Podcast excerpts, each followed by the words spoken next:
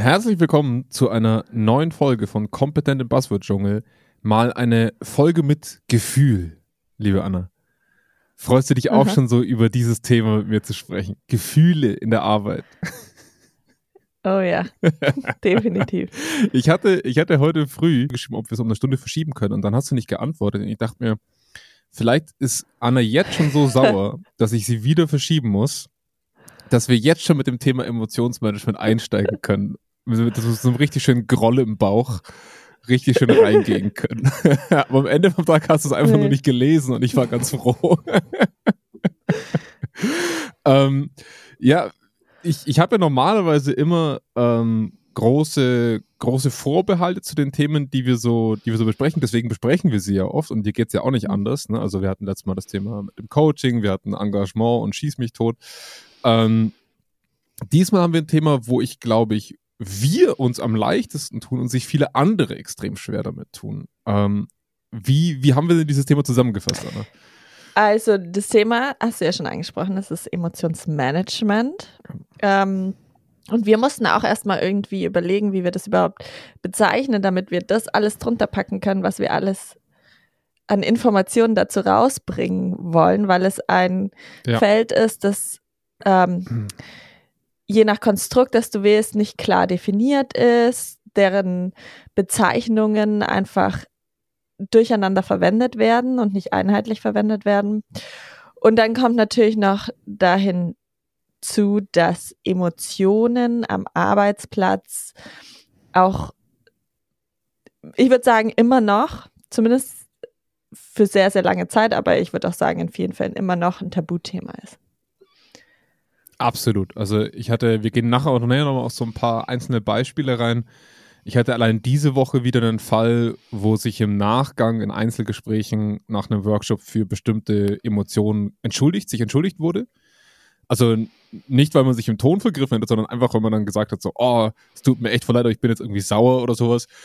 Und, und dann merken wir schon genau das, woran du gerade einschneidest. Und deswegen heißt diese Folge nicht Emotionen, weil da klickt kein Schwein drauf, sondern Emotionsmanagement. so Management, das geil. ist es doch.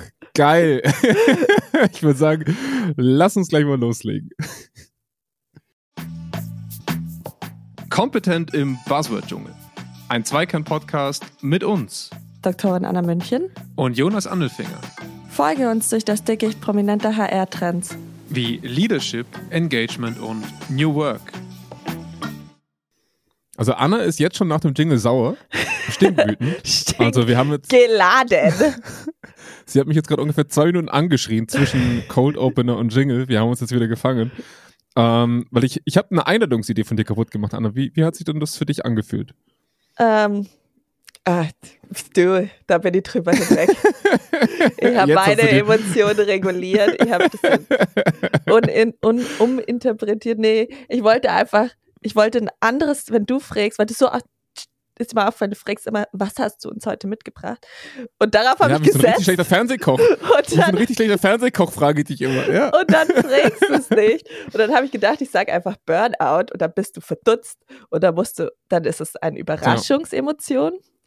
Also ihr hättet Ja. sein Gesicht nicht gesehen, ich hätte es gesehen und dann wäre es Ja. interessant gewesen, ob du zum Start dann angefangen hättest. Oder Ich glaube, ich hätte, ich, glaube, ich hätte direkt die Folge abgebrochen. Direkt Anna, so, Anna, so können wir nicht mehr arbeiten. Anna, wenn du hier nur Quatsch machst, dann, so funktioniert das nicht. genau. Aber okay. Na gut, aber jetzt bist du ein bisschen heiser vom Schreien und ich bin ähm, ein bisschen eingeschüchtert von dazwischen. Insofern können wir gut loslegen. Ähm, das, wir, wir müssen ja schon vorwegschießen, das, was du jetzt auch gerade in, in unserer kleinen Eröffnung hier schon genannt hast, dass ähm, Emotionen gerade im deutschsprachigen Raum so ein bisschen als Gegenstück zur Professionalität oft gesehen werden. Ne? Also dass es auf einer Dimension irgendwie so zwei unterschiedliche Pole sind. Und ähm, wie, wie würdest du denn so das Thema Emotion und Arbeit für dich verbinden? Also gehört das zusammen? Ist das trennbar? Ist das wirklich nicht professionell emotional zu sein? Ja, also trennbar ist es auf keinen Fall, weil Emotion, Emotionen sind ein zentrales Element oder zentrale Mhm. Elemente in dem Arbeitskontext. Wir haben verschiedene emotionsgeladene Situationen, mit denen wir tagtäglich ähm, konfrontiert sind, wie Konfliktgespräche, wie unerfüllte Erwartungen, die kommen und ich muss dann damit umgehen können. Krisen, ähm, mhm. Kundenkontakte, wenn ich viel in Kundenkontakte bin. Ja. Und ja. all das sind natürlich emotionsgeladene Situationen und keiner von uns ist ein Roboter, der einfach alles ausschalten kann und auf ja. jede Situation gleichermaßen emotional reagiert. Wir mhm. können gucken, wie wir mit unseren Emotionen umgehen. Wir können entscheiden, wie viel geben wir preis und wie viel nicht. Da kommen wir dann gleich noch näher drauf ja. ein, wie wir das unterscheiden können. Aber dass wir sie empfinden oder dass sie, dass sie aufkommen und dass wir manchmal vielleicht auch nicht ganz Herr dessen sind, kann man ja. auch im Arbeitskontext nicht wegreden oder ignorieren. Ja. Oder, also man versucht was, es gerne, aber. Was, was ja super spannend ist, ist ja eigentlich, dass wir im, im Bereich der Personalentwicklung und im Bereich der Organisationsentwicklung durch die Blume oder so, wie wir es jetzt auch mit der Folge machen, ne? Emotionsmanagement. Also, dass, dass wir dass es mittlerweile geschafft haben in der Branche, dass wir emotionale Themen professioneller klingen lassen. Ich hatte mich jetzt schon dabei ertappt bei der Einleitung gerade eben, dass ich gesagt habe, emotional werden. Und das ist ja an sich auch schon wieder komplett negativ konnotiert. Ne? Also das ist ja kein Begriff, wo jemand sagt, oh, da bin ich komplett emotional geworden, wo jemand sagt, ach schön. Ne? Also das ist ja super. Ne? Schön, dass du richtig emotional geworden bist. Nee, das ist etwas absolut Negatives. Ja. Ähm, und du hattest es ja auch bei uns in der, in der Recherche quasi schon ein bisschen angeteasert, ähm, dass dass wir uns eigentlich in diesem Bereich der Entwicklung ständig mit Emotionen beschäftigen, aber sie eigentlich nie so klar adressieren. Wir ja. verpacken sie einfach nur anders. Ja, ja und auch ähm, wenn wir uns den Forschungsbereich im organisationspsychologischen Kontext angucken, dann sind die ganzen Themen, die wir ja auch schon besprochen haben, wie Engagement, Burnout, ähm, Führung, Arbeitszufriedenheit, sind alles emotionsgeladene Konstrukte. Ja, es sind emotionsgeladene absolut. Konstrukte, die aber leichter zu, wie soll ich sagen, die aber leichter an den Mann oder die Frau zu, zu bringen ja, ist. Verkaufen Und sich halt besser. HR ja. beschäftigt sich tagtäglich damit, wie können wir Engagement fördern, wie können wir Commitment mhm. fördern. Commitment, eine Facette ist affektives Commitment. Eine emotionale Was heißt denn Bindung. affektiv? Was heißt denn affektiv, Anna? In dem Fall eine emotionale Bindung anbringen. Okay. Also es gibt einen Unterschied zwischen Affekt und Emotion. Affekt ja. ist einfach, es gibt einen positiven und einen negativen Affekt. Das sind so orthogonale Faktoren. Und da kann Jetzt ich. kommt aber die Fremdbegriffe hier rein. okay, recht. zueinander rechtwinklig stehende Faktoren. die, die ähm, wo, wo du auch, wonach du auch Emotionen klassifizieren kannst. Das heißt, es ist breiter gefasst. In dem Fall affektives Commitment meint aber eben auch, dass ich quasi emotional an eine Firma gebunden bin. Das heißt, dass mhm. sie mir persönlich ja. auch wichtig ist. Und damit beschäftigen wir uns und, ne, und thematisieren aber gar nicht das Offensichtliche, was all dem zugrunde liegt. Denn all ja. diesen Konstrukten liegt Emotion auch zugrunde. Neben vielen ja. anderen Dingen. Aber auch Emotionen. Absolut. Ich, ich habe ähm, nach unserer Burnout-Folge sehr lange drüber nachgedacht, wann ich in, in meiner Vergangenheit so in so, eine, in so eine Erschöpfungsphase gekommen bin. Und ganz lustig war das erste Beispiel, was mir eingefallen war. Ich hatte ja schon häufiger mal erzählt, dass ich nach dem Abi in der Systemgastronomie war, also auf gut Deutsch Fastfood-Restaurant. Äh, ähm, und ich hatte nach einem Jahr Vollzeit dort irgendwann einen richtigen Hass auf die Kunden. Also richtig, richtig tief begründeter Hass. ähm, kann ich leider nicht anders sagen. Seitdem bin ich übertrieben freundlich in solchen Betrieben, äh, wenn ich dort zu Gast bin. Äh, die, weil, weil ich glaube, dass der tägliche Stress, den man da hatte, es mir nie erlaubt hat, Emotionen zu managen. Also man ist quasi von einer emotionsgeladenen Situation, also in dem Fall Stress, ne? man, man hat einen, vielleicht, also negativer Stress, man hat eine negative Emotion verspürt, ähm, und, und man konnte die aber nie wirklich adressieren. Man hatte mhm. nie den Raum, diese, diese Emotion zu reflektieren oder auch mal zu sagen, oh, ich bin jetzt halt mal stinkig. Nee, du musstest zehn Sekunden später wieder nett sein zu jemand anderem. Ne? Weil es ist ein Gast, ne? es ist ein zahlender Kunde. Ja. Und, und das war für mich auf jeden Fall langfristig, glaube ich, extrem auslaugend und auch sehr erschöpfend, weil du, weil du deine Emotionen quasi die ganze Zeit überspielen musstest. Mhm. Ähm, jetzt frage ich dich als, als also quasi als Profi in, in diesem Bereich, ähm, was, was hat denn dann bei, bei mir nicht geklappt über diese Zeit? Also wo, wo, wie würdest du das einschätzen? Gut, zum einen, ähm, also ohne jetzt zu weit vorgreifen zu wollen und die ganzen Konstrukte auseinandernehmen zu wollen, ja. aber du hattest keine Chance, wirklich an der Situation was zu ändern, mhm. ähm, weil du einfach auch gar nicht die Zeit dafür hattest. Und du warst ja. in einem Kontext, wo du permanent, dauerhaft, ja auch in einer hohen Frequenz mit Kunden interagiert hast, deren Emotionen aufnehmen musstest. Ja. Und trotzdem aber die Professionalität beibehalten musstest. Das heißt, auch hier kommen wir gleich dann nochmal drauf ein, ist so eine Dissonanz ja. zwischen dem entstanden, was von dir erwartet wurde in dem von deiner Organisation, wie du dich zu zeigen hast und was du aber ja. eigentlich fühlst, weil das deine erste Reaktion auf das Verhalten des Kunden in dem Moment war. Ja, wenn, also jetzt mal angenommen, also dieses Beispiel, wir werden uns mal im Verlauf des Podcasts einfach solche Beispiele hochhalten, die ihr vielleicht auch kennt, ne? ob das jetzt der, der Mitarbeiter an der Kasse ist, ob das eine Stewardess ist, ob das ein Kollege, eine Kollegin ist oder ob ihr selber das seid, damit ihr euch das einfach so ein bisschen vorstellen könnt. Aber jetzt mal, wenn, wenn ein Kunde zu mir scheiße drauf war, ne? sagen wir mhm. einfach mal, wie es ist, und das ist sehr häufig passiert, mhm. ähm, was, was versucht denn eine Emotion, die in mir hochkocht, eigentlich zu erreichen? Also warum habe ich die eigentlich? Das nervt doch. Ja. Warum kann ich da nicht einfach drüber weghören? Also Emotionen, wenn man es ähm, mal rein definieren will, sind biologische Reaktionen, die zu physischen und psychologischen Veränderungen im Körper führen und die dich einfach bereit machen, dass du dich jetzt mhm. anpassen musst. Da ist irgendein Stimuli gewesen, mhm. au äh, außerhalb, also external. Ähm, scheiß Kunde. scheiß Kunde in dem Moment. Ja, scheiß Kunde, ja. Der bei dir sozusagen, man kann es auch sagen, es ist so eine Signalwirkung, dass jetzt eine mhm. Verhaltensbereitschaft, eine Verhaltensveränderung stattfindet. Ich will ihn boxen. Genau, zum Beispiel. Ja.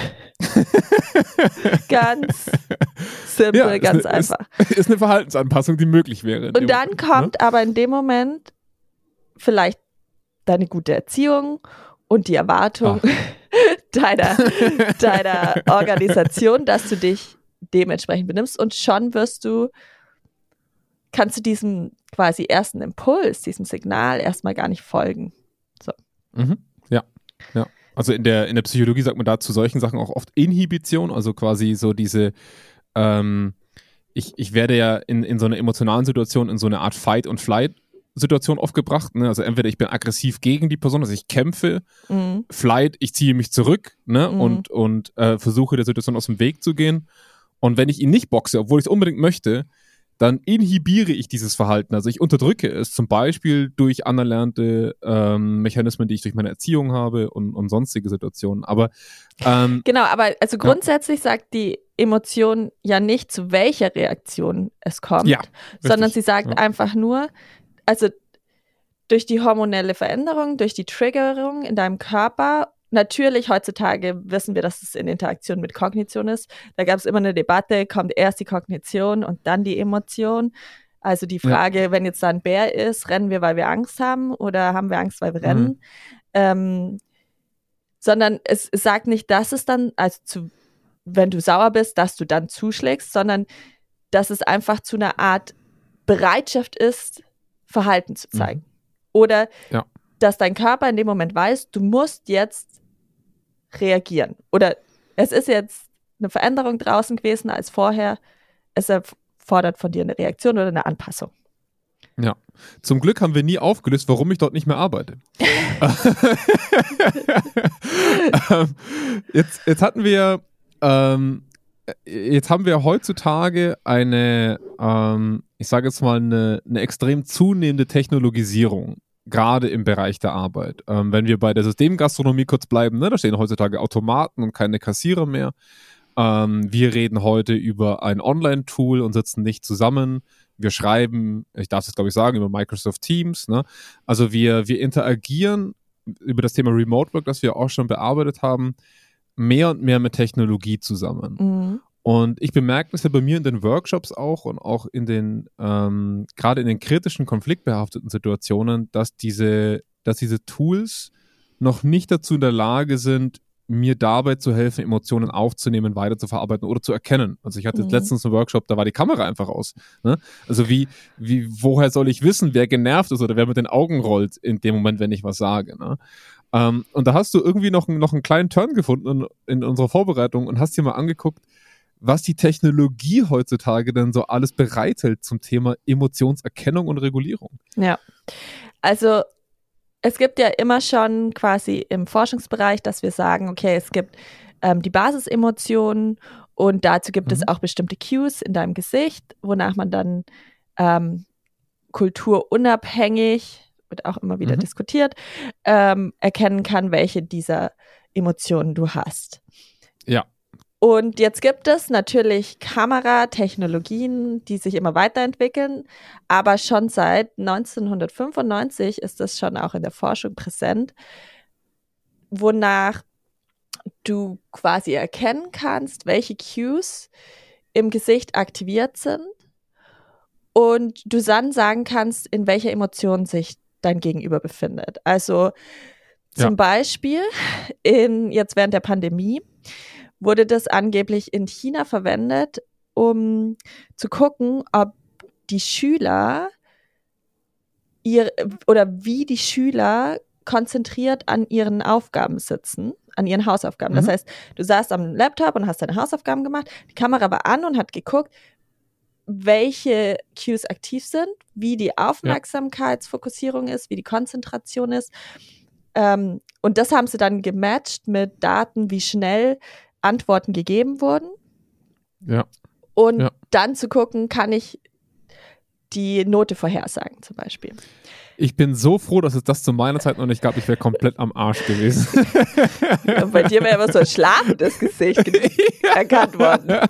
Das war aufregend. Ja, ich, ich habe ich hab in der Kollegstufe mit, äh, ein Kollege und ich haben in der Kollegstufe zusammen, äh, wir haben tatsächlich wie so richtig kleine äh, Obernerds, wir haben äh, heimlich Bücher gelesen, aber halt andere, als wir hätten lesen sollen. Das ist ganz schlimm. Oh. Und ich habe Pokémon auf dem Handy durchgespielt. Ja, eben, also das, genau. Ich weiß nicht, was also genau. Wollen wir das mal ein bisschen, bisschen ich weiß also nicht. Ich weiß also nicht, was diese AI bei mir erkannt hat, aber ich finde es gruselig. Ja. Ich finde es echt gruselig. Wo es auch schon genutzt wird, ist in Supermärkten, um zu gucken, mhm. wie wie reagiere ich auf bestimmte Darstellungen emotional, mhm. um dann besser mhm. quasi das Product Placement zu machen. Ähm, Wahnsinn. Und ja. wenn wir müssen gar nicht so weit gehen zum, zur Kamera. Beim Thema Ton gibt es auch schon Softwares, die zum Beispiel in Kunden, also Kundengesprächen, du bist du mhm. bist in einer Hotline oder sonst wo und die triggern dann, finden heraus anhand deines Tons, ob du jetzt irritiert bist, voller Sorgen bist oder sonst was. Mhm. Und sagen dann, dann kommt so ein Pop-up bei dem Customer Service Person, wo dann dran steht, zeig Empathie, versuch dich in deinen Kunden bereit zu versetzen. Und ich habe das gelesen und habe mir gedacht, ja, Okay, alles Ich stelle mir klar. das gerade mal vor, was passiert wäre, wenn das bei mir damals an der Kasse aufgezeigt wäre. ja, da wäre so, halt so ein kleines Menschgele wäre aufgepoppt bei dir und hätte gesagt, Jonas, zeig doch Nicht mal ein hauen. bisschen Empathie. Wie kann, warum fühlt sich jetzt der Mensch so? Das, das ist komplett irre. Das ist halt, es ist eine Vielzahl an Möglichkeiten natürlich. Es wird immer wieder gesagt, es hat ähm, Vorteile für Leute, die sich schwierig tun, Emotionen zu lesen bei anderen, also äh, mit mhm. autistischen Zügen. Gleichzeitig, was ich mich dann so gefragt habe, ist halt, was erziehst du damit? Willst du jemandem ja. helfen, dass er besser in sozialen Situationen umgehen kann? Willst du, hast du das Interesse deines Gegenübers wirklich im Sinn? Oder ja. willst du einfach nur dein Ziel durchdrücken und mehr von deinem Produkt verkaufen? Natürlich. Und dann Jetzt hast du, ganz ja, ehrlich, ne? aber du hast halt eine Range an, an ethischen Fragen, die du davon nicht ja. loslösen kannst. Und das ist halt immer ja. die Schwierigkeit mit Technologie. Ich finde das total, also ich finde das total geil zu lesen und ich denke mir immer so, wow, was kommt denn auch alles und ab wann ähm, oder, oder wie, wie wird es später tatsächlich im Arbeitsalltag dann auch angewendet. Aber ja. So schnell wie die Technologie ist, so schnell sind wir nicht mit unseren sozialen Debatten. Ähm, ja, und, auf jeden Fall. Und ja. ethischen Abwägungen. Und da war eine Professorin, glaube ich, von MIT, die gesagt hat, if you have a face, you have a place in this discussion. Also einfach auch, ja. Ja. du als Mensch musst dich auch in die gesellschaftliche Diskussion mit einbringen oder eben bei deiner Organisation, wenn die darüber nachdenkt, sowas in Meetings Fall. einzubauen. Ja. Ähm, ja. Dann Und ist du weißt ja, sorry. Ja, nee.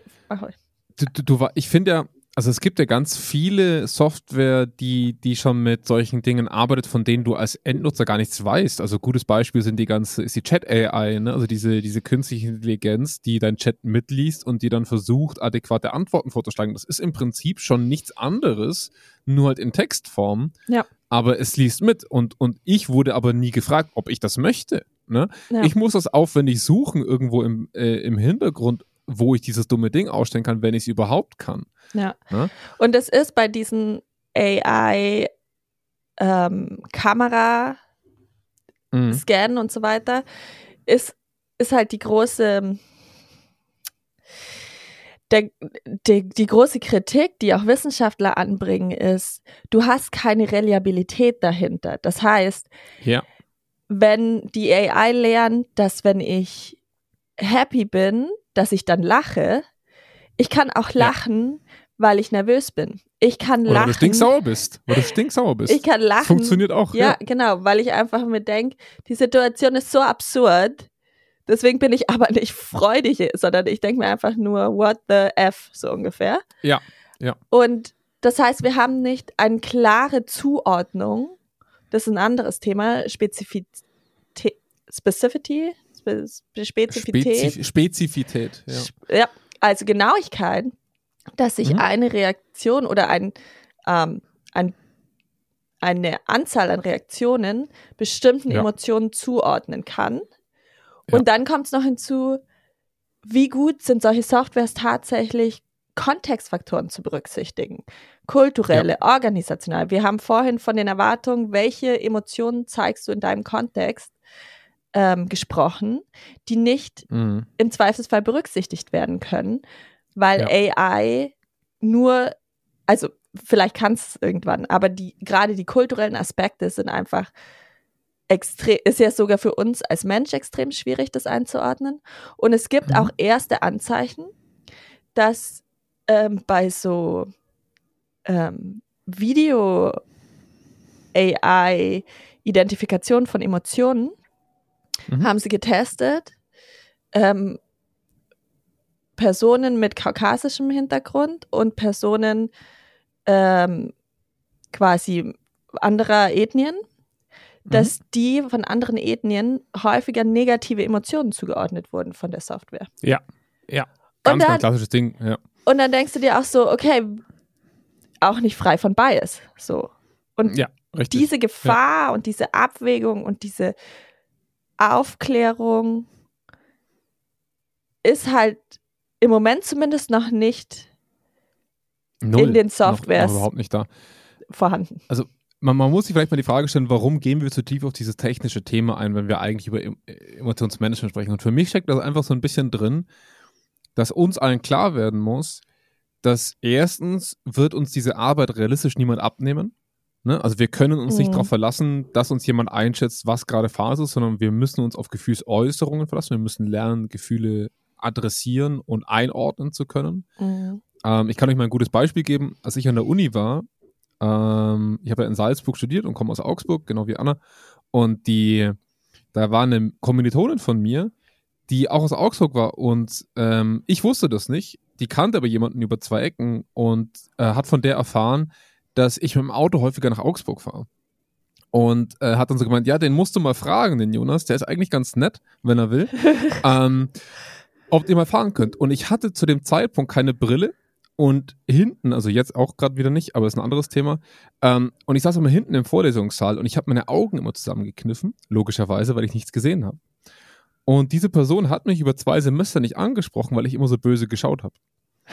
Das habe ich erst danach erfahren, also weil ich immer so grimmig geschaut habe. Ne? Ja. Und, und dann merkt ihr einfach schon, wenn ihr immer drüber nachdenkt, in wie vielen sozialen Interaktionen ihr Emotionen falsch gelesen habt oder wie oft Mhm. ihr das Gefühl habt, dass eure Emotionen falsch gelesen werden, ähm, können wir uns halt einfach nicht darauf verlassen, dass uns jemand diesen Job abnimmt, nachzufragen. Ähm, selber, also allein schon zu verstehen, welche Information man, äh, Emotion man selber gerade durchlebt, ist für die meisten Menschen eine ernsthafte Herausforderung. Das merke ich in Mediationsgesprächen, wenn ich jemanden frage, hey, kannst du das Gefühl, was du gerade hast, adressieren? Mhm. Das fällt Leuten extrem schwer. Mhm. Und, und deswegen ist es, glaube ich, auch so wichtig, mal kurz diesen technischen Diskurs zu nehmen, weil, weil wir uns in all diesen Richtungen extrem schnell bewegen und wir als Menschen irgendwie immer so das Gefühl haben, als müssten wir Technik bedingungslos vertrauen. Die machen keinen Fehler. Ne? ja. Das ist ja eine Software, die das macht. Die wird das schon wissen, was sie tut.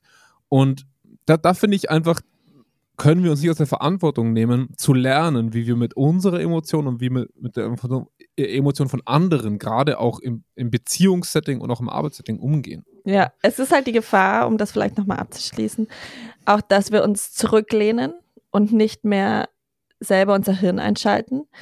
Ja. Eine Analogie, die nicht ganz so passt, aber ich finde, so ein bisschen zumindest, ist mit Navigationssystemen im Auto. Seit Mhm. wir die haben, habe ich das Gefühl, Menschen schalten ihr Hirn nicht mehr an, wenn sie Auto Ja. fahren. Und dann checken sie einfache, so, da ist gerade eine Baustelle, die hat das Navigationssystem nicht drin. Deswegen ist diese Ausfahrt kurzfristig geschlossen oder ein Unfall oder ja, was, was der Geier oder so. Ja, Und dann weißt du gar, dann bist du unfähig, Schilder zu lesen. Ja, ja. Und zu checken. Du wartest eher, fährst weiter und wartest, bis es ein Rerouting gab und es dir eine Ja. neue Strecke ähm, Wahnsinn, oder? vorschlägt. Ge genau, also wir machen uns extrem schnell abhängig von etwas, Ja. das für uns mitdenkt. Und da sehe ich eine genauso große Gefahr. Jetzt gehen wir mal davon aus, liebe Anna, dass ich jemand bin, was nicht stimmt, ähm, der, sein, der seine Emotionen sehr gut managen kann, der das mit anderen Leuten sehr gut kann. Bin ich denn dann so etwas, das man heutzutage emotional intelligent nennt? Da Schwierig. stöhnt sie schon. Da rollt sie mit den Augen. Ich sehe das genau. Die Schwierig. AI an meinem Rechner sagt gerade, die Anna ist genervt. Die, nee, die Anna ist nicht genervt. Die Anna denkt sich, oh jo, oh ja, doch, doch, das ist genervt sein. Guck, du Ja, musst ja, erstmal deine ja. eigene Emotion interpretieren, bevor Richtig, andere ich habe das, ich sage, ich bin extrem emotional intelligent. Ja, also emotionale Intelligenz ist ein, also es gibt keine einheitliche Definition dazu. Wie Es immer in der Psychologie wird- gefühlt. Es Ja. wird darüber diskutiert, ob es jetzt ein Persönlichkeitsaspekt ist, also eine Trait-Variable, Mhm. oder ist es eine Fähigkeitsvariable. Es gibt Mixed-Modelle, die beides ähm, umfassen. Da gibt es jetzt nicht das eine oder andere, aber wenn wir emotionale Intelligenz zum Beispiel in Analogie setzen wollen mit der klassischen ähm, kognitiven Intelligenz, also dem IQ, was wir im westlichen Bereich ja ähm, gerne kennen und hochhalten, obwohl es ja auch, wir wissen, biased ist und so weiter und so fort, ähm, dann ist es eine, sind es, hm, da muss ich kurz überlegen, dann ist, umfasst es verschiedene Kompetenzen, um Mhm. Emotionen zu erkennen, zu verarbeiten und dann auch zu regulieren. Darunter fallen Aspekte wie Empathie, also die Fähigkeit, dass Mhm. ich mich in andere hineinversetzen kann und verstehen kann, warum sie diese Em- Emotionen fühlen, wie sie sie fühlen. Darunter gehört aber auch zum Beispiel Emotionsregulation. Also ich aktiv reguliere die Emotionen entweder bevor oder nachdem sie aufgetreten sind. Und dieses emotionale Intelligenzkonzept, das ist mega gehypt worden. Ich Ja, glaube Ende der tierisch. 90er, Anfang der 2000er. Ja.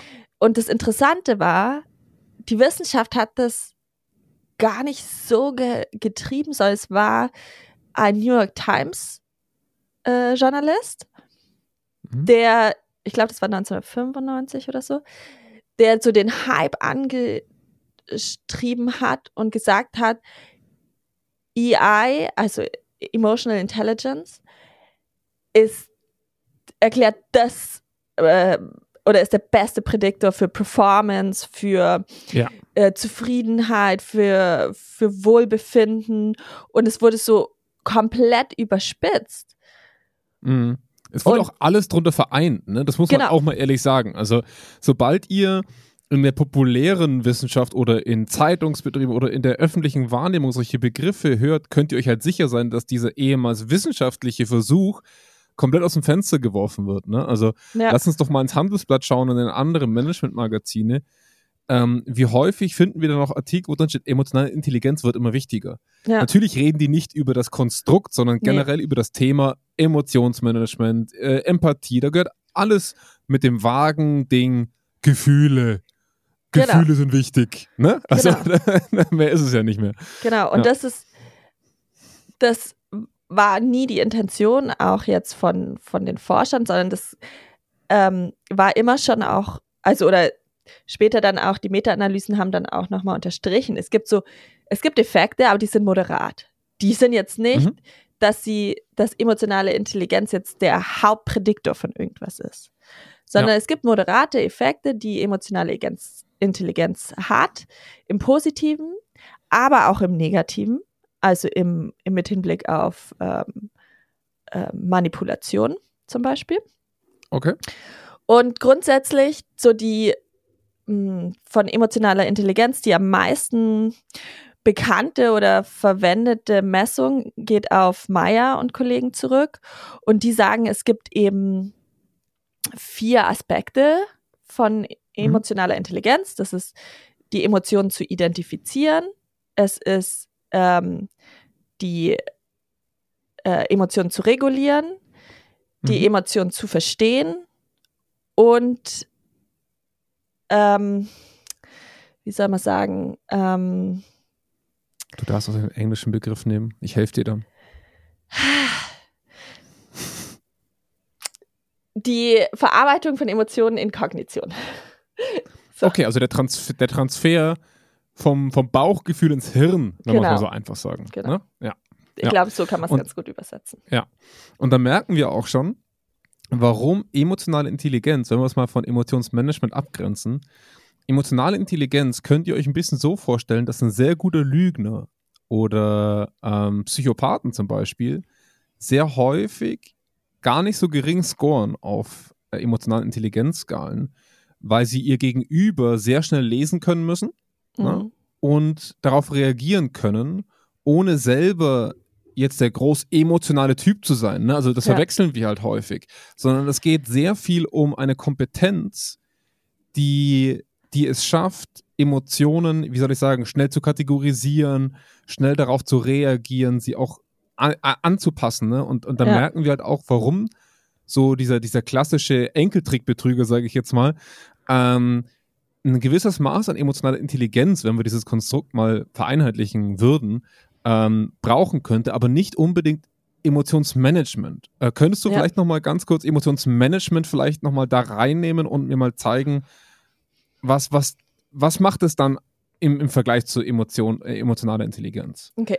Ähm, zwei Sachen. Einen Schritt zurück. Mhm. Bei Psychopathen ist das Interessante, dass wir immer ähm, meinen, die, ha die sind nicht empathisch. Die sind extremst empathisch. Ja.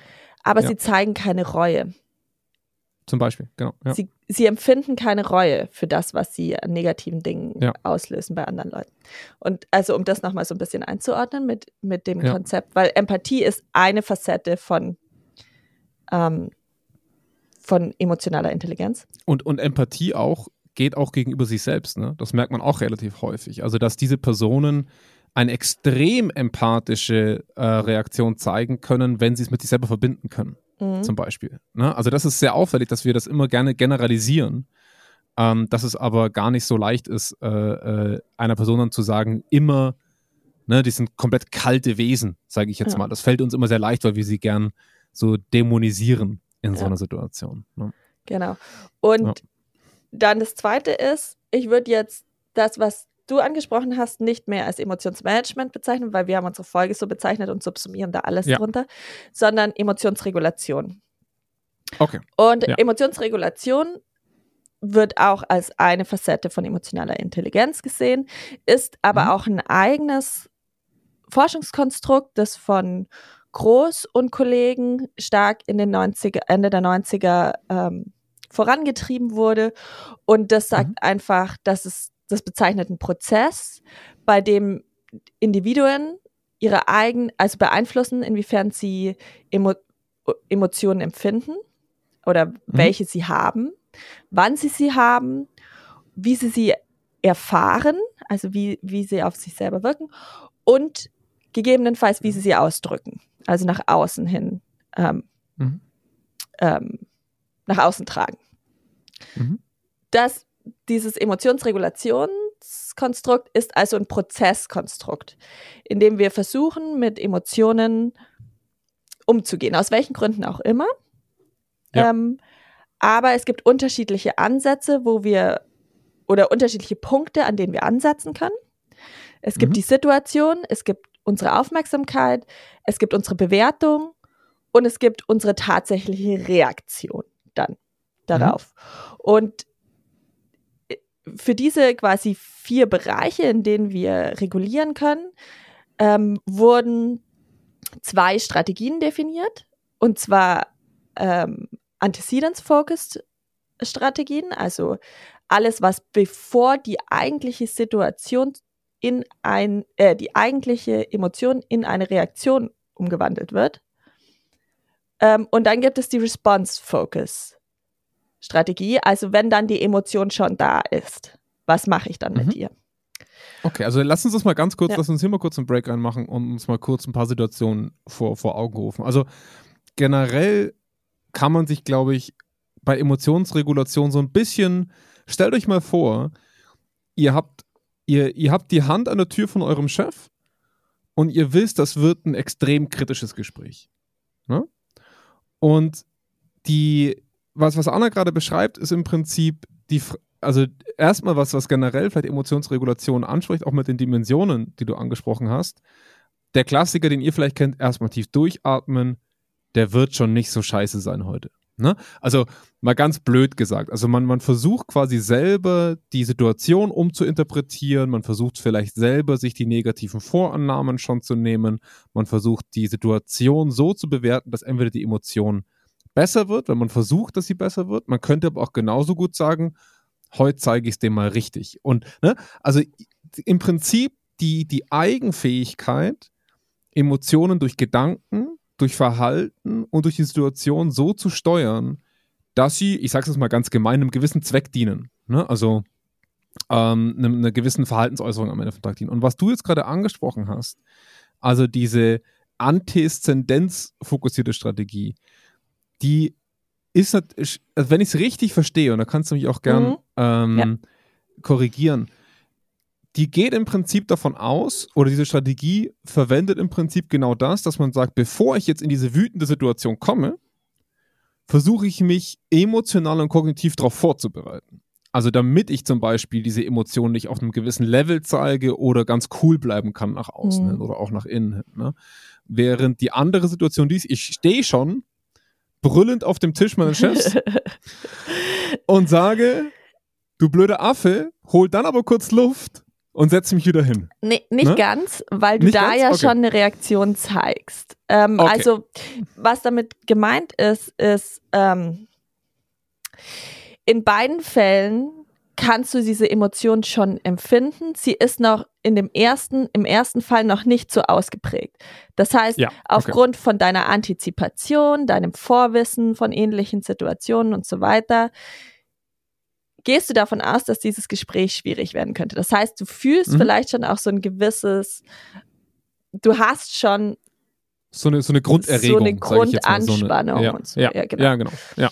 Aber dein, sagen wir mal, in dem Moment, du bist verärgert, dein voller mhm. Ärger ist noch nicht da. Du empfindest noch nicht vollkommenen Ärger. Mhm. Und das heißt, du kannst eben, da gibt es so diese, diese Strategien, die vorgelagert sind. Ein Beispiel ist, du suchst dir einfach andere Situationen aus. Und das mhm. ist eins, was gerade im Arbeitskontext schwierig ist, weil du als Mitarbeitender nicht zwangsläufig entscheiden kannst, in welche Situation du reingehst oder nicht. Richtig, ja. Der Termin wurde mir. Äh, Der wurde dir gesetzt. Das Fall. heißt, ja. er ist ja. da. Dann kannst du die Situation verändern. Das mhm. heißt, du kannst gucken, ob du einfach in der Situation, jetzt zum Beispiel mit deinem Chef, ähm, vielleicht das Ganze in einem anderen Setting als sonst äh, sagst, ja, in, können in der wir Cafeteria das oder genau oder in der Cafeteria Ahnung, machen ne? oder ja, können wir das ja, da machen oder können wir ähm, können wir I don't know können wir es zu einer anderen Tageszeit machen oder so. Ja.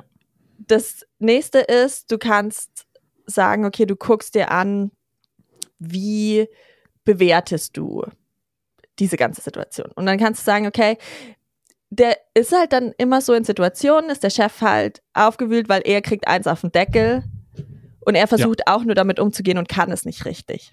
So, Mhm. ich erkläre mir das, was, was vielleicht kommen könnte. Und die Reaktion, die, die Response-Focused-Strategie sagt dann einfach, ich, ich habe schon dieses Gefühl dieser Wut in mir drin, Ja. die Ich sprudelt. möchte eigentlich gerade aufspringen. Ich ja. möchte da reingehen und Ja. auf den Tisch springen oder was auch immer. Aber ich unterdrücke sie einfach. Mhm.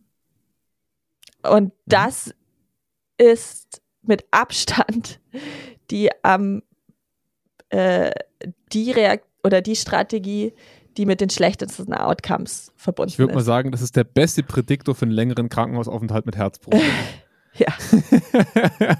ne, aber äh, das kriegen wir doch alle sehr schön plastisch rein, ne? In, in, unserer eigenen, in unsere eigene Wahrnehmungswelt. Man muss ja eigentlich nur an Situationen denken, wo man das Gefühl hatte, man muss seine Emotionen jetzt unterdrücken. Die darf auf gar keinen Fall raus. Das hat man, wenn man weinen möchte, dann bricht es nur noch schlimmer aus einem raus. Wenn man wütend ist, läuft man hochrot an und, ne, und ballt so die Faust in der Mhm. Hosentasche oder sowas, ne? Also, da, da sind Emotionen dabei, die ihren, die ihren Raum nicht bekommen und die Mhm. dann körperlich verarbeitet werden müssen. Und da mache ich mal einen ganz kurzen Auszug in die Traumaforschung, weil ich das ganz spannend finde, dass es gerade aufkommt. Ähm, es gab ja in Rammstein ein ganz schlimmes ähm, Unglück bei einer Flugshow in den 80ern, war das, Mhm. glaube ich, ne? Mm, Und da gab es eine Dokumentation vom WDR, wenn ich sie nochmal finde, dann verlinke ich euch die, ähm, wo es um Traumaaufarbeitung so 30 Jahre später ging. Und viele dieser Traumatherapeuten, die dort gearbeitet haben, mit Leuten, die zum Beispiel damals im Krankenhaus gearbeitet waren oder auch Überlebenden ähm, mit äh, schweren Traumata im Nachgang, ähm, die haben das sehr schön erklärt, dass in dieser Situation die Emotionen so unterdrückt werden mussten, dass sie nie kognitiv abgespeichert werden konnten. Das heißt, die sind im Prinzip, also in, in, in unserem Gehirn, ne, so ein bisschen verallgemeinert ausgedrückt, im limbischen, im, im emotionalen System hängen geblieben ne, und konnten nie durch den Kortex, also durch unser Denken, kategorisiert werden. Wie zum Beispiel, ähm, wenn man ein schwer verbranntes Kind bei sich auf dem Operationstisch hat. Ne? Das ist natürlich etwas, was extreme Emotionen verursacht, äh, die man nicht sauber verarbeiten darf und kann. Ähm, weil man zum Beispiel jetzt gerade funktionieren muss. Ne, man hat keine Zeit, sich mit diesen Emotionen sauber zu beschäftigen. Man muss sie unterdrücken. Mhm. Und es kann neben körperlichen Beschwerden, wie zum Beispiel äh, kardiologischen Problemen langfristig, wie Schlaganfälle, ist eine, ist eine erhöhte Wahrscheinlichkeit, ähm, auch krankhaftes Verhalten wie Sucht, ne? also Suchtverhalten, ähm, Medikamentenmissbrauch, ähm, Substanzabhängigkeiten, aber vor allem in Traumata, ähm, also wirklich in posttraumatische Belastungsstörungen übergehen, weil diese Emotionen, ihr müsst euch das vorstellen, vielleicht wie so ein Geist, einfach seinen Ort nicht findet und ständig wieder quasi Leute zurückholt in die gleiche emotionale Situation, die einfach nie verarbeitet werden konnte. Und natürlich ist es ein Extrembeispiel dafür, aber ähm, es, ich kenne nicht wenige Leute, mit denen ich gearbeitet habe schon, die wirkliche Angst vor zum Beispiel dem Büro ihres Chefs entwickelt haben. Weil diese Emotionen nie adressiert werden konnten, nie reguliert werden, sondern immer weggeschoben wurden und dann sich aufgestaut haben in so einen sehr diffusen emotionalen Zustand, wenn sie daran gedacht haben, mit ihrem Chef reden zu müssen. Ne? Mhm. Und das ist eigentlich Spannende, dass wir immer glauben, dass Emotion wegprofessionalisiert werden kann. Ja, jetzt nimm das doch einfach mal hin oder ja, jetzt atme doch mal durch. Ähm, Gesundheit. Danke. ähm, die, das hast du so schön wegge, weggeduckt und ich habe es Ja. trotzdem geäußert, ähm, dass, wir, dass wir unterschätzen, wie sehr wir kontrolliert werden dadurch, wenn wir es wegwinken. Ne? Und deswegen es ist es eine Strategie, die sehr häufig angewandt wird. Ich würde sagen, überproportional von Männern. Ähm, aber die, die, die fürchterliche Folgen haben kann auf lange Zeit gesehen. Ne? Ja. Also das kann Beziehungen schädigen, das kann meine persönliche Verhaltensweisen schädigen, das kann mich krank machen, auf gut Ja. Deutsch. Ne? Und ich darf dann auch nicht vergessen, dass ich ein Faktor bin, warum diese Situation aufrechterhalten wird. Wenn ich natürlich, wenn mein, mein Chef nicht merkt von sich aus, weil ich meine Emotionen unterdrücke, dass das, wie er agiert, nicht in Ordnung ist, warum was Ja. ändern? Richtig. Das heißt, Ja. wir haben hier ja auch so eine ähm, Verstärkungssituation, Mhm. wo ich am Ende dann auch mich selber in meiner Verantwortung nicht rausnehmen kann. Dann kann ich nicht immer sagen, oh, der Ja. böse Chef, aber ich Ja. habe auch nie kommuniziert. Natürlich kann man jetzt auch sagen, ja gut, wenn dein Chef dir keinen Raum für Emotionen lässt, wie sollst du es kommunizieren, ohne dass du vielleicht dann am Ende bei der nächsten Beförderung übergangen wirst? Dann haben wir hier ein, Ja, kulturellen, ein kulturelles Thema. Ähm, Ja. Aber grundsätzlich ist das ein Mechanismus, der dann auch greift. Ja, richtig. Jetzt haben wir ähm, natürlich immer die Möglichkeit zu äußern, was wir fühlen in solchen Situationen. Also wir hätten die Option, unabhängig davon, wie die Reaktion des Chefs ausfällt, wir hätten zumindest die Option zu sagen, hey, Chef, das macht mich tierisch sauer, wenn sie so agieren und ich kann daran nichts machen, aber es macht mich einfach wütend, weil, ne, Mhm. weil sie nicht sehen, was ich in dieser Zeit leiste und ich, ne, das macht mich wütend.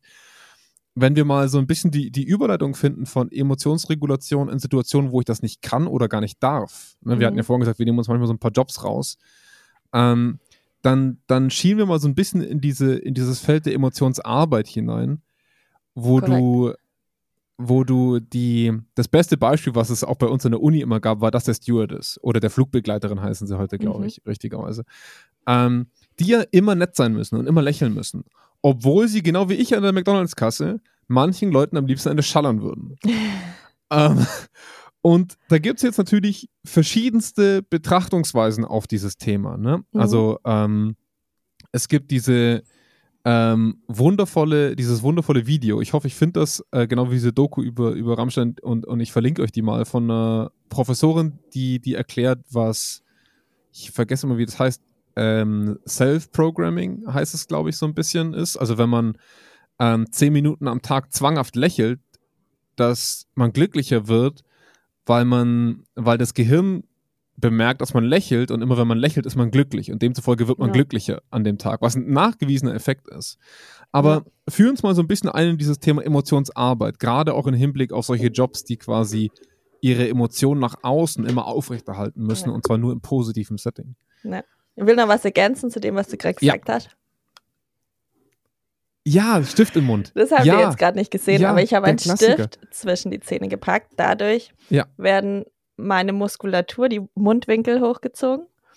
Ja. Und das ähm, kann auch Freude induzieren. Also, Ja, macht das mal im Büro, mal da gucken die Kollegen, wenn ihr, ja, wenn, wenn ihr wieder zurück im Büro seid, kommt immer gut an. ähm, genau. Also, was du ansprichst, ist eben diese Emotionsarbeit. Mhm. Und jetzt haben wir eigentlich alle drei größeren Begriffe angesprochen, die häufig durcheinander geworfen werden. Emotionsintelli Emotionale Intelligenz, Emotionsregulation und Emotionsarbeit. Der Unterschied zu Emo äh, von Emotionsarbeit ist, dass es sehr kontextbezogenes Konstrukt ist. Das heißt, Mhm. hier sprechen wir davon, dass es geht zurück auf Hochschild 1983 und da die hat es damals ähm, eben mit Flugbegleitern untersucht und da geht es darum, dass wir unsere Emotionen zeigen danach, was es für Emotionsregeln sozusagen oder Emotions Mhm. ähm, Demonstrationsregeln gibt im, Mhm. Ar im Arbeitskontext. Das heißt, ich bin Flugbegleiterin. Das heißt, wenn jemand, das ist, Fliegen ist eine stressige Situation, da gibt es genügend Leute, die sich irgendwie daneben benehmen, ob Ja. gewollt oder Ja. ungewollt, also ob, ob aus Angst oder aus Unverschämtheit. Ich als Flugbegleiterin muss aber Emotionen managen können, weil wir auf so einem engen Raum sind und dieser Situation nicht ausweichen können. Das Ja. heißt, ich muss trotzdem servicemäßig, freundlich auftreten, zuvorkommend sein. ähm, Deeskalieren. ne? deeskalieren, genau. Um die Möglichkeit zu schaffen, dass dieses Flugzeug weiterfliegen kann, weil zurückfliegen und landen ist halt immer auch ein Kostenfaktor. Ne? Ja, ja. Und das ist natürlich eine Extremsituation, weil wie oft sind wir auf so engem Raum ohne Ausweichmöglichkeiten mit anderen Personen. Ja, wenn man drüber nachdenkt, könnte man wirklich so ein bisschen klaustrophobisch werden. Ne? Also Ja. ich, gerade in solchen Situationen, das, das schätzt man oft, aber ich, ich finde, man merkt, dass gerade beim Fliegen, das ist so ein schönes Beispiel, ähm, wenn ein Fluggast ungut ist, Ja. wie alle drumherum so ganz ruhig und angespannt werden, ne? Ja. weil du einfach keine Chance hast. Du Ja. bist mit dieser Person jetzt im schlimmsten Fall zehn Stunden unterwegs. Ne? Genau. Und ähm, das heißt, es geht, ich sage deswegen, dass es ein kontextbezogenes Konstrukt ist. Es geht hier auch um eine Art von Emotionsregulation. Und zwar, es gibt zwei Arten. Mhm. Entweder ähm, Surface Acten, Acting oder Mhm. Deep Acting. Das heißt, entweder ich empfinde immer noch diese Emo Emotionen, Mhm. ähm, aber meine, meine oberflächliche Reaktion spiegelt Mhm. sie nicht wider. Und Deep Also ich bin stinksauer, aber lächle. genau. ne? Und Ja. Deep Acting ist, dass du tatsächlich versuchst, oder das Ziel ist, die gefühlte Emotion so anzupassen, dass sie ähm, deiner, ähm, äh, dass sie diesem, dieser gewünschten Emotion entspricht. Mhm. Also zum Beispiel, ich versuche zu verstehen, was den Kunden so wütend macht. Ähm, ich versuche zu verstehen, in welcher Situation er oder sie sich befindet.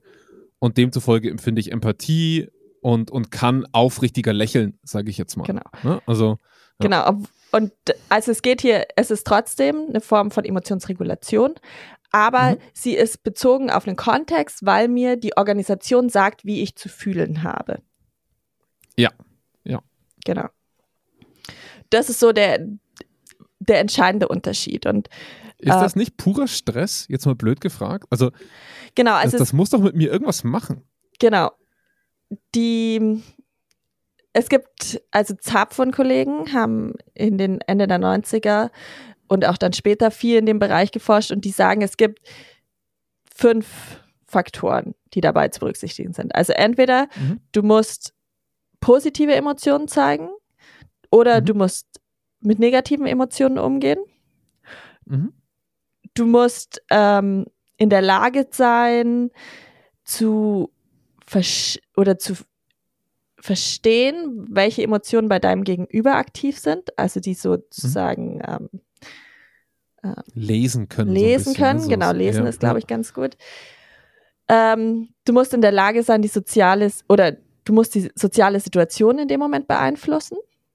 Mhm. Und äh, du hast eine emotionale Dissonanz. Das heißt, das, was du zeigen sollst, entspricht nicht dem, was du eigentlich fühlst. Und gerade dieser Faktor, diese emotionale Dissonanz, die ein Faktor von Emotionsarbeit ist, wird häufig mit negativen Aspekten gleichgesetzt, weil wir eben innerlich diesen, diesen Zwiespalt haben. Mhm. Ich, ich empfinde diese negative Emotion dir gegenüber, ich muss aber lächeln und dir äh, Nüsse bringen oder so. Jetzt Ja. übertrieben formuliert. Ja, ähm, ja, oder dir das geben, was du in dem Moment brauchst. Und das ist, diese emotionale Dissonanz ist vor allem, ich will jetzt nicht sagen so der krankmachende Effekt, aber ein potenzieller Risikofaktor, wenn es um Auf jeden wie Fall. Burnout oder so geht. Also ich glaube, ihr könnt einfach mal, dieses Wort Dissonanz ist natürlich jetzt für uns sehr leicht zu verstehen und du hast es sehr schön mit Zwiespalt so ein bisschen äh, plastisch gemacht. Ihr könnt für euch vielleicht einfach mal vermerken, dass eine Dissonanz uns täglich begegnet und unser Körper und unser Gehirn so funktionieren, dass wir diesen Zwiespalt immer in irgendeiner Form reduzieren wollen. Wir, wir ertragen diese Art von Zwiespalt ganz, ganz wenig. Und deswegen versucht unser Gehirn immer eine Art von Kontinuität herzustellen. Ein gutes Beispiel ist, ihr habt ein viel zu teures Auto gekauft, ihr wisst, dass es viel zu teuer war und sagt deswegen euch selber und anderen gegenüber, ja, aber erstens habe ich es billiger bekommen und zweitens guck mal, was es alles kann. Und es hält ja auch viel länger, deswegen zahle ich dann weniger im Service zum Beispiel. Ne? Also das sind Rechtfertigungen oder also irgendeine Form von, man sucht immer nach irgendeiner Form von Auflösung dieses Zwiespalts. Und das große Problem bei dieser Emotionsarbeit ist aber halt, versetzt euch mal gefühlsmäßig rein in so eine Person, die hat in diesem Moment extrem wenig Mechanismen zur Verfügung, um diese Dissonanz wirkungsvoll auflösen zu können. Also Anna hat es gerade, du hattest es gerade dieses, diese zweite, ne, diese, diesen zweiten Weg beschrieben, dass man quasi diese, dieses Deep Acting betreibt und ich glaube, das ist der, der gesündere Approach, der nicht immer leicht ist. Ja. Aber wo ich im Prinzip, wie du es vorhin auch schon bei der Emotionsregulation angesprochen hast, die Situation für mich ein bisschen umdeute, um demzufolge aufrichtiger die gewünschte Emotion zeigen kann. Mhm. Ähm, aber wenn man mal ganz ehrlich ist, und ich glaube, das war das, was, was mich dann auch ursprünglich, also irgendwann dazu gebracht hat, meine Kunden zu hassen, dass du, dass du keine Situation hast, um diese Dissonanz wirkungsvoll zu reduzieren. Du kannst nicht nach hinten schreien in, in die Küche und sagen, oh, heute wieder nur Idioten. Ne? Also, das, das funktioniert nicht. Du, du schaffst, du bist auf dich allein gestellt, diese Dissonanz aufzulösen. Und das macht so unfassbar schwer. Und ich glaube, das ist genau das, was, wo man durchaus ohne, ohne groß Gefahr zu laufen sagen kann, das ist ein Krankheitsfaktor. Mhm. Auf jeden Fall, das ist purer körperlicher Stress. Ähm, bin Ja. ich fest davon überzeugt. Ja. Ja. Ja, das, du hast auch gerade schon so schön angesprochen, wenn man sich jetzt fragt, okay, wie ordne ich dann jetzt das Emotionsregulationskonstrukt mit Emotionsarbeit zueinander? Ähm, dann gibt es von Schäfe 2012 so ein schönes ähm, Bildchen, Grafik, die zeigt, wir haben ja bei der Emotionsregulation, jetzt muss ich was richtig Mhm. bei der Emotionsregulation haben wir die Situation, wo wir ansetzen können, die Aufmerksamkeit, wo wir ansetzen können. Das hatten wir vorhin nicht angesprochen. Mhm. Das meint einfach, ob ich jetzt mich ähm, ablenke, einfach, Mhm. ähm, oder ob ich mich auf meine Emotionen drauf konzentriere, was dann Mhm. verwandt ist mit Rumination, was nicht unbedingt ideal ist. Aber das gibt es. Also Situation, Aufmerksamkeit, Bewertung und Reaktion. Das war dieser Prozess, ähm, den wir hatten von Emotionsregulation. Und wenn wir jetzt Emotionsarbeit da draufsetzen wollen, dann ist es genau wie du gesagt hast, das Deep Acting ist da, wo es um ich steuere meine Aufmerksamkeit oder ich steuere meine Bewertung und versuche Mhm. dadurch tatsächlich eine andere Empfindung zu kreieren. Ja. Während das Surface Acting dann ansetzt, wenn wir quasi schon die Reaktion haben, Mhm. also ich zum Beispiel Dinge unterdrücken muss. Und so Ja. kann man sich das ganz Ja. gut vorstellen, weil ich finde immer, auch selbst wenn man irgendwelche Studien liest, kann es manchmal passieren, dass die die Worte durcheinander werfen. Ja. Ähm, Ja. Aber um das mal so abzugrenzen und trotzdem zu integrieren, finde ich das ganz gut. Mhm.